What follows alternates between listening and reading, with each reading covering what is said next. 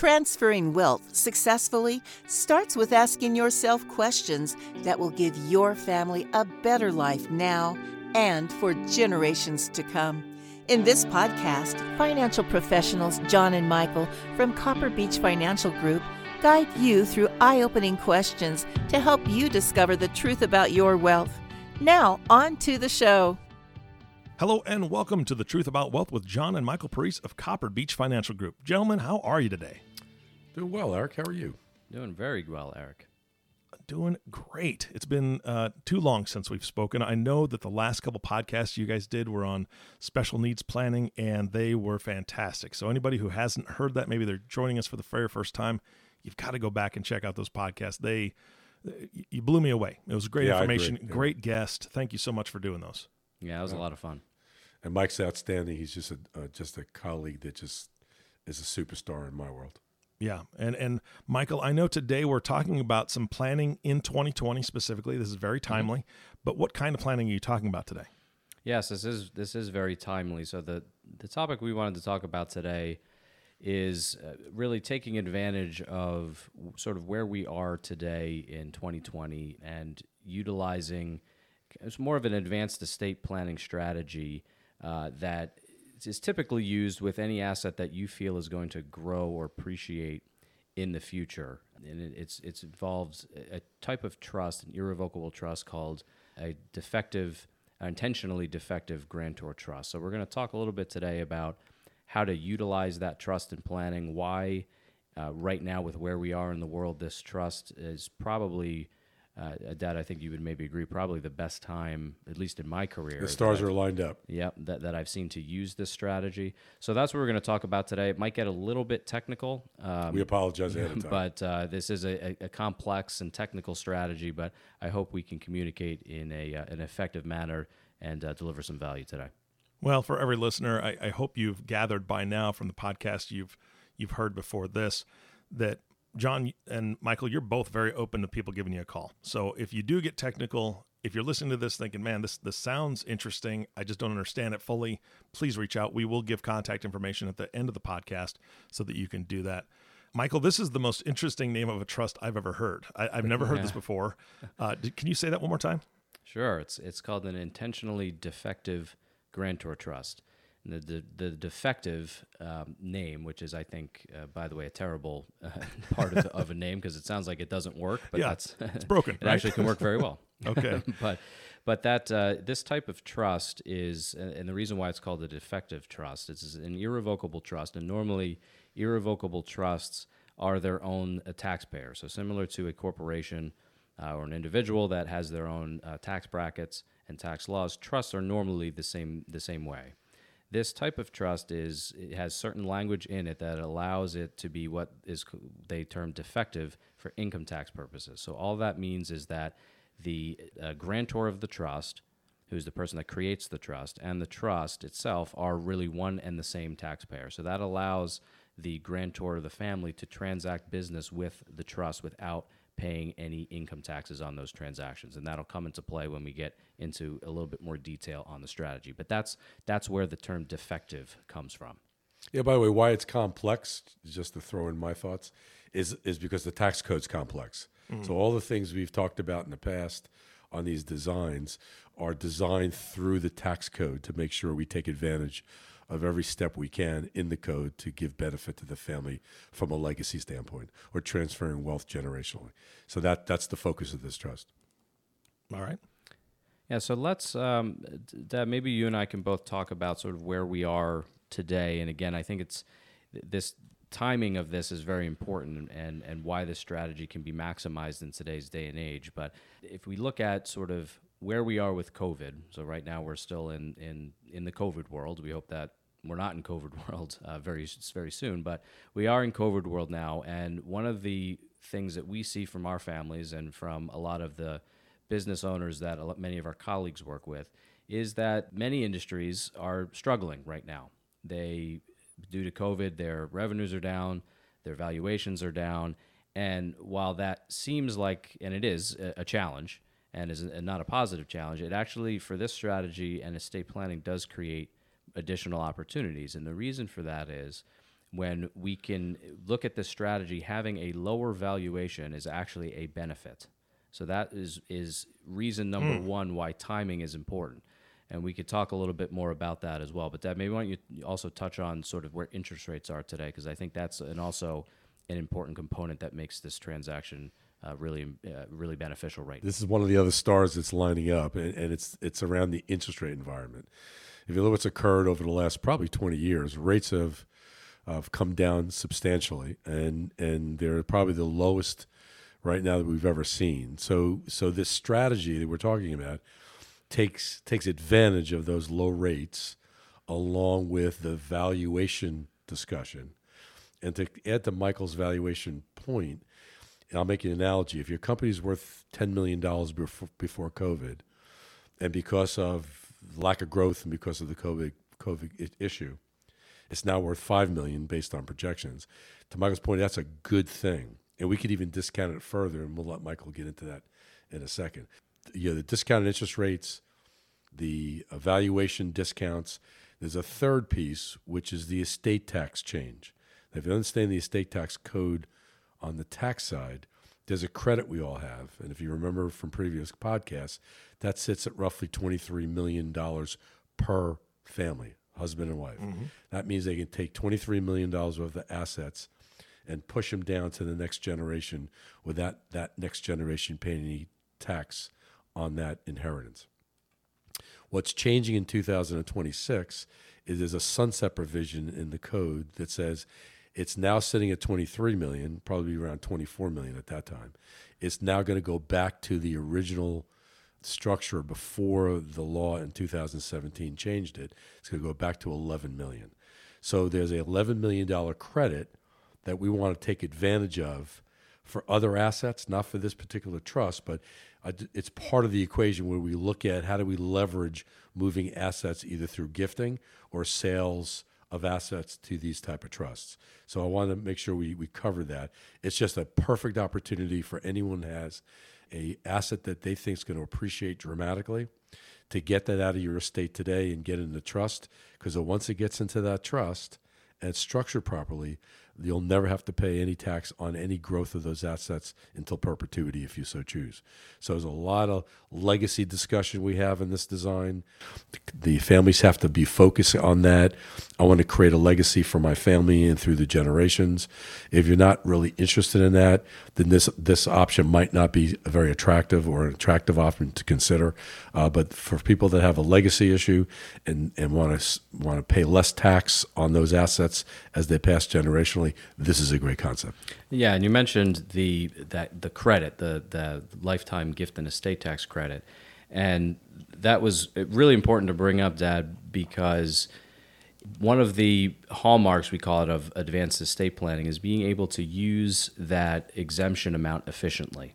So the higher it is, typically the easier it is, obviously, to get assets out of your state within that credit. Because if you gift assets above that credit under current law, your children essentially, if you were to pass away um, and leave them more than that credit, they will pay 40 cents on every dollar above that that limit or that threshold.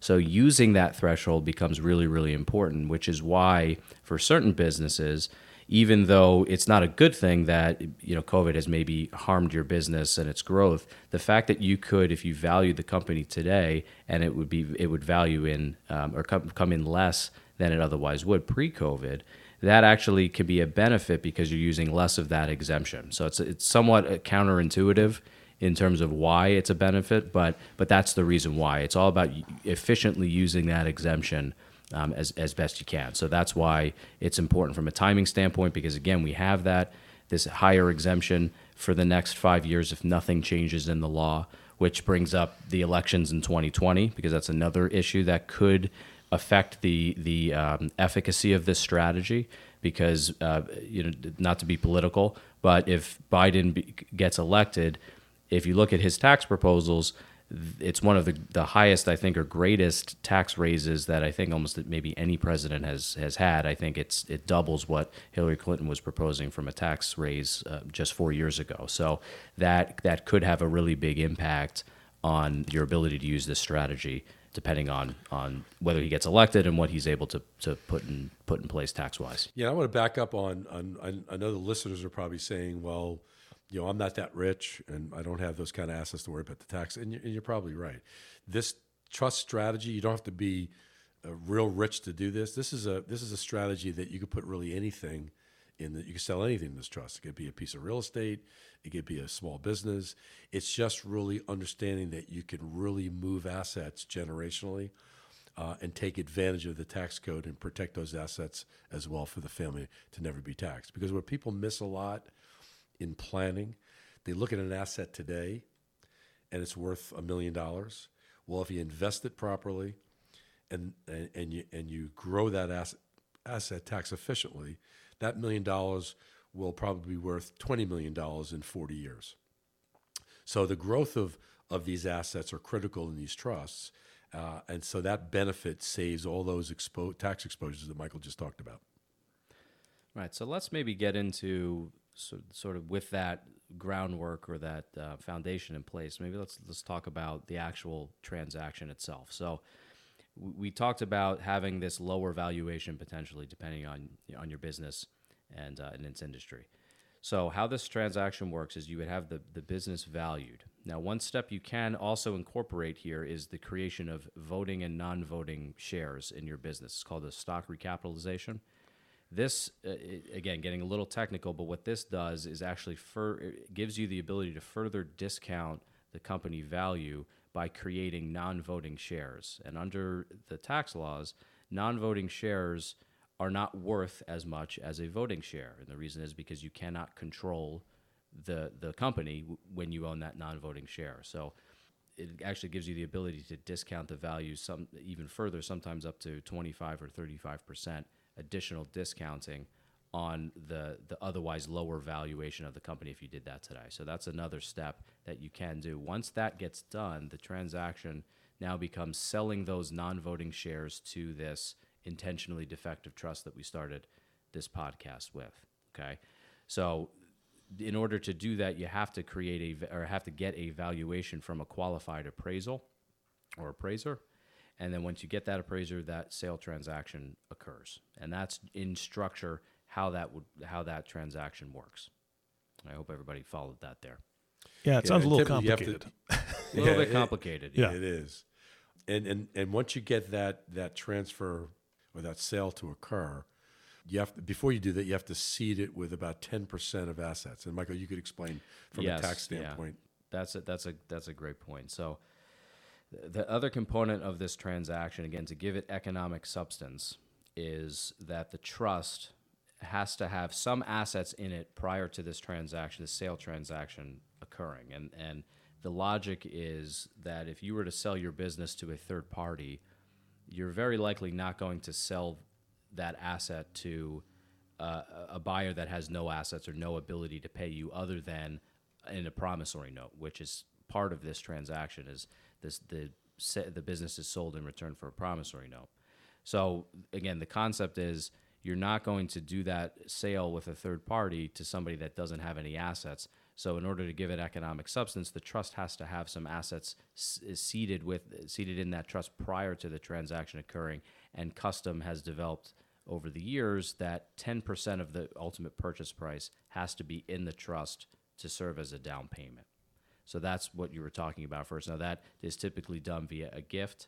There's some other uh, ways that some attorneys that we work with have uh, given that transaction economic substance, but you have to have that put in place first. So there are a lot of steps and complexity that comes along with this transaction, which is one of the reasons why we wanted to have this podcast uh, now before the the year gets too far along because there are a lot of things that have to be done if you want to take advantage of this transaction before the end of the year. It's really important to have your legal teams on board, your accounting teams on board, any of your key advisors. It's really important to have them involved in this to make sure that the transaction is done uh, properly. Now, once the asset gets into the trust, a note gets created. Remember, when you make a sale, you're, tra- you're selling an asset to an entity, you have a note back for that value. And that's where the interest rates come into play. Because when there's an interfamily transaction, which is what this is, The AFR rate, which is the federal rate that the government allows you to lend money to family members, is it's the lowest I've ever seen it since I've been in this business. I believe the one three year rate was 34 basis points, Michael. I think it's. I think it's even. I think for 14 basis points? I think it's fourteen. 14 basis points for October. Hmm. And the terminal loan three to nine years, I think it's 34 38, I basis, think. 38 Yep. basis points in that range. And over nine years is 1.14 basis points. I mean, or, or percent, I'm sorry. So so when you look at how low these rates are, that means you could you could do this transaction and the whole idea is the more money you can keep in the trust, the better, because the trust is designed for that legacy. You don't want money coming back to the family and has to be taxed. You Yeah. want you want increases the estate tax exposure if more money comes back out of the trust back to the business owner who's selling to the trust. So the fact that there's those lower interest rates is actually again a benefit to the family if the goal is to minimize estate taxes going forward. So that's why we said earlier that all the stars are lined up for this transaction. So once that transaction occurs, the next the next step is how do we unravel this, Michael? Is there a way that we talk about unraveling these trusts? Let's talk about. I know we talked about it in the past, but the benefits of this design, is, from a legacy standpoint, has a, a lot of other themes to it. Why don't you kind of review those? Well, the the again, the goal of this trust and this transaction is to lower the family's existing and projected estate tax, federal estate tax exposure. By the way, we, we're talking a lot about the federal estate tax. There are many states out there that have their own estate tax, and this transaction works very effectively uh, if you live in those states as well. So every state's law is different, so you do have to consult your legal advisors on on you know what your state's laws call for. But I did want to point that out. But again, the goal is to lower and and minimize the family's estate taxes going forward. So how this transaction, I think we we talked about before, is the business is sold to the trust in return for that promissory note. Now, after that occurs, that promissory note that comes back to the business owner is still considered an asset of the family's estate. So when you talk about unraveling the, the trust, for lack of a better term, really not unraveling the trust, but concluding the transaction is one of the goals typically of the family is to pay that promissory note off as quickly as they can. And the reason is because once that promissory note gets paid off, now it's no longer part of their estate and the full value of that transaction or that business is inside of that intentionally defective grantor trust out of the family's estate tax as, as a gross estate really forever if if you so choose and that's really typically how a lot of a lot of families structure it now an, another thing which you may be getting at that is and it's a common objection we hear from a lot of business owners is all right well i'm all about saving taxes but what happens to my access to these assets once they get in the trust? And that's a big objection. So that's really where the design of the trust becomes important. You can have a spouse as a beneficiary of this trust, or you could also have the business owner be the beneficiary of the trust, depending on the design. That's a very specialized version of this trust. But the, the, the ultimate goal of this transaction is to lower the family's estate tax, but still maintain control and access to the business after it, it, it ends up Major conversation. trust. So that's that is the that in general is the is the structure of this transaction. Dad, maybe we can because we have had a couple families this year that have gone through this, probably more than a couple. I think we have three or four right now that are going through this transaction. So maybe we could talk a little bit about some of the benefits that they've seen, at least based on our projections, and how effective this transaction could be. You want to maybe talk a little bit about some some of those cases? Yeah, there's actually two that we're working on currently. One the, we're in the middle of, the one we just completed. The one we're working on, it's fascinating. We have a client that has some studios, some uh, gyms, um, have a lot of value because of the COVID virus. They're in California. They haven't even been open yet. So we're, we're able to ratchet down, or we're going to be able to ratchet down these values and make the sale to this to these trusts. And when we did the math, we had projected this client to have a tremendous tax liability down the road. I can't remember the exact numbers, but it was around 50 million Yes, yeah. So that's if he did nothing. In Right. other words, before he met us and we didn't go to this trust structure, it, he- at age 80, if he lived that long and he grew his assets at a reasonable rate, the tax exposure under current tax law would have been about 50 to 55 million in taxes. When we showed him and incorporated this strategy, moving these studios in this particular structure, we projected that his tax only be at seven million at age 80. Hmm. So if you look at the magnitude of this design, it saved him probably 90% of his tax liability just by the structure. Still had some exposure at age 80, but along, but as you know, we do a lot of planning along the way with families. We could probably eliminate that tax uh, um, o- over time, but based on our projections, it saved him millions in taxes. So now this is a larger client, but this could happen even on a smaller client. You could really create a lot of momentum in these strategies for that tax savings. And plus, it has asset protection. He has access to it. There's uh, we created a state bank with this concept, and and quite I know we talked about this in the past, but this client really loved the idea of having this trust full of cash or money along the way. His kids are very young today, but as they get older, they could have access to this trust via borrowing money because as as Eric and I both know, a lot of the families that we we talk to are always concerned about.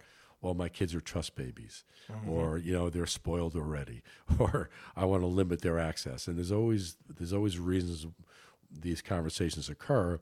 But on the, on the brighter side, we could have all the best of all worlds with these trusts. And one of the ones that he liked was having this estate bank concept, where instead of distributions out of the trust, the children al- and along the way could borrow money against the trust and pay the trust back.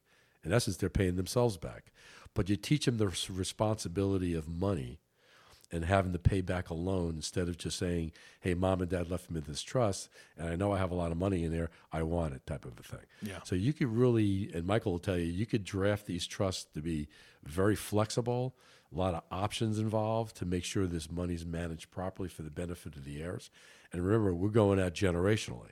It's not just to the second generation. This might be built for the third and fourth. It's hard to get clients to the fourth generation, be honest with you, Eric. But but they do talk about that as a strategy. But controlling things that long always has a kind of gray area. But if you set it up properly and allow more flexibility in these trusts, it makes it real palatable to a client and they get to understand the dynamics of we've taken an asset discounted the value took advantage of saving all this tax put it in this trust structure that i have access to through my lifetime. And along the way if i pass away with my wife uh, it's set in place rules and regulations on how kids access this trust. Yeah, I think when and and you just by going through that transaction, Dad, and I know you've mentioned this. I think we both have, or, or in prior podcasts, but the the we, we often term the estate tax as being a voluntary tax, and it's not voluntary technically, but you could see just this is one of those transactions where if you do it properly, you you can avoid the estate tax uh, substantially, as you, as we just talked about with that particular family. So these are the types of, of tools and strategies that we uh, mean when we talk about the estate tax being voluntary. It's because you are allowed to do certain techniques to be able to avoid it, and this is just one of them. There's there's a whole host of others. So that client that we mentioned, that's still we're still projecting a seven million dollar estate tax. That's not that's still a, a big number, right? And if he and his his wife and the family wants to get that number down to zero, well, there are a whole host of other transactions and and uh, planning tools that they can use to be able to get that value uh, lower or down to zero if they choose. Yeah, zero tax planning. We, I think we talked about in the past with some charitable structures. A client could take his five million dollar estate, donate it to a, a charity today, get a full deduction from an income tax standpoint, and live off that trust for his lifetime, both he and his wife, and and the kids maybe depending how you structure it. But upon the death of the last recipient of income, it goes to charity. So it's so the clients look at very unique ways to avoid the tax, and there's probably 16 to 17 versions of how to save tax. But unless you go through that process and discovery, and again to Michael's point, this is one of the one of the trusts we use for mm, primarily business assets because that's the largest asset. I think we just did a, a little bit of a study of our client base, and and our clients, 60% of their assets are in privately held companies. That, that's a big chunk of assets for Yeah. family. So that's a focus that we have. How do I get that asset that's growing substantially, control that growth, and get it uh, under you know, in these trusts and get it you get out of the tax man's way. Yeah, you mentioned charitable planning, Dad. One of the earlier podcast that we did on um, Grantor Charitable Lead Annuity Trusts with Derek Myron from uh, Centura Wealth is one of another tool that families can utilize. If you haven't heard that podcast, uh, Derek did a, a, phenomenal job as our guest, really explaining how that works. But you could pair these two trusts together and really do some some pretty powerful estate planning. Um, just with those two. So if you haven't checked that one out, I would definitely yeah definitely and do so. And, and just a warning to, to the listeners. I mean, these are as you as you prefaced in the beginning, these are complex designs, and one of the things we often see is when we present these ideas to some of the f- families we've had in the past, a lot of the advisors are, are not qualified in a certain arena to deal with these type of designs. Not that they're not smart people. This is a very unique process. So make sure that if you're interested in this type of a concept, make sure you have a good team of advisors around you that can make this happen. Because if you don't, it's going to be a challenge to do it right. Uh, and we've always we always shot we always send a shot over the bow.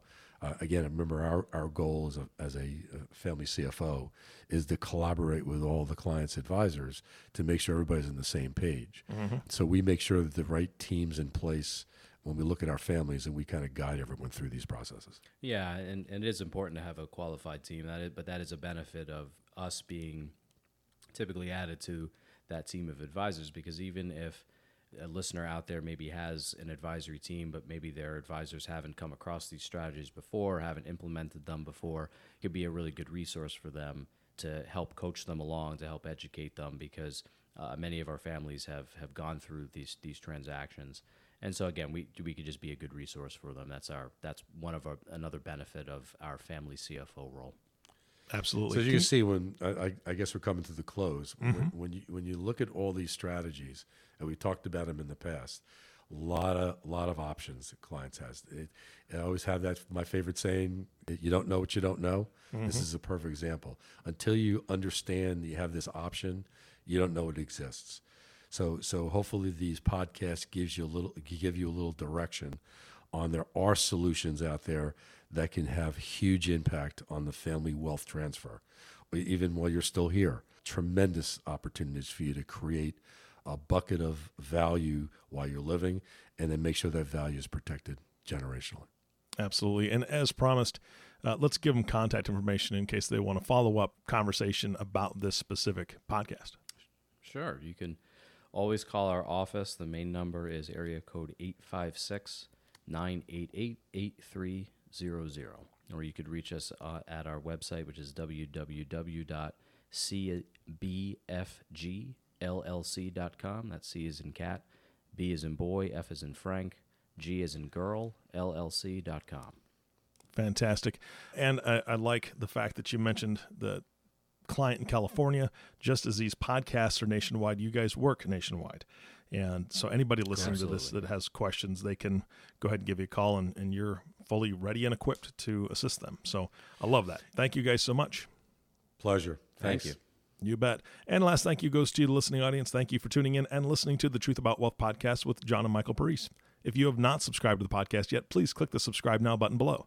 This way, when John and Michael come out with a new podcast, it'll show up directly on your listening device.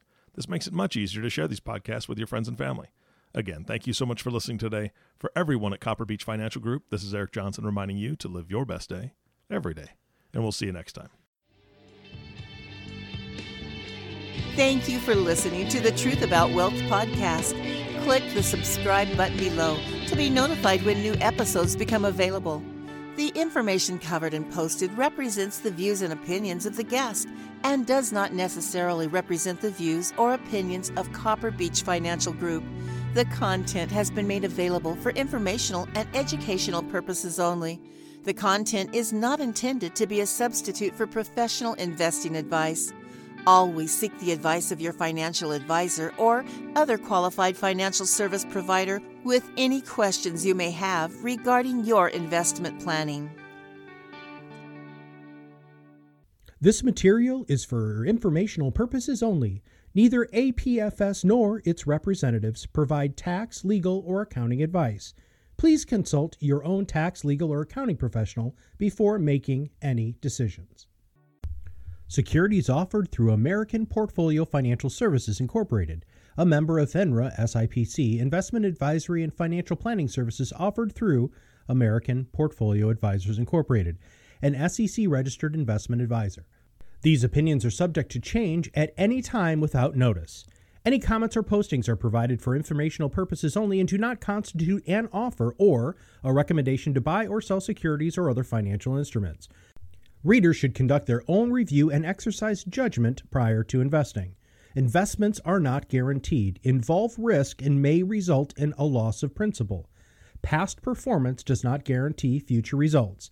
Investments are not suitable for all types of investors. Copper Beech is an unaffiliated entity of American Portfolios Financial Services, Inc. and American Portfolios Advisors, Inc. Any opinion expressed in this forum is not the opinions of American Portfolios Financial Services, Inc.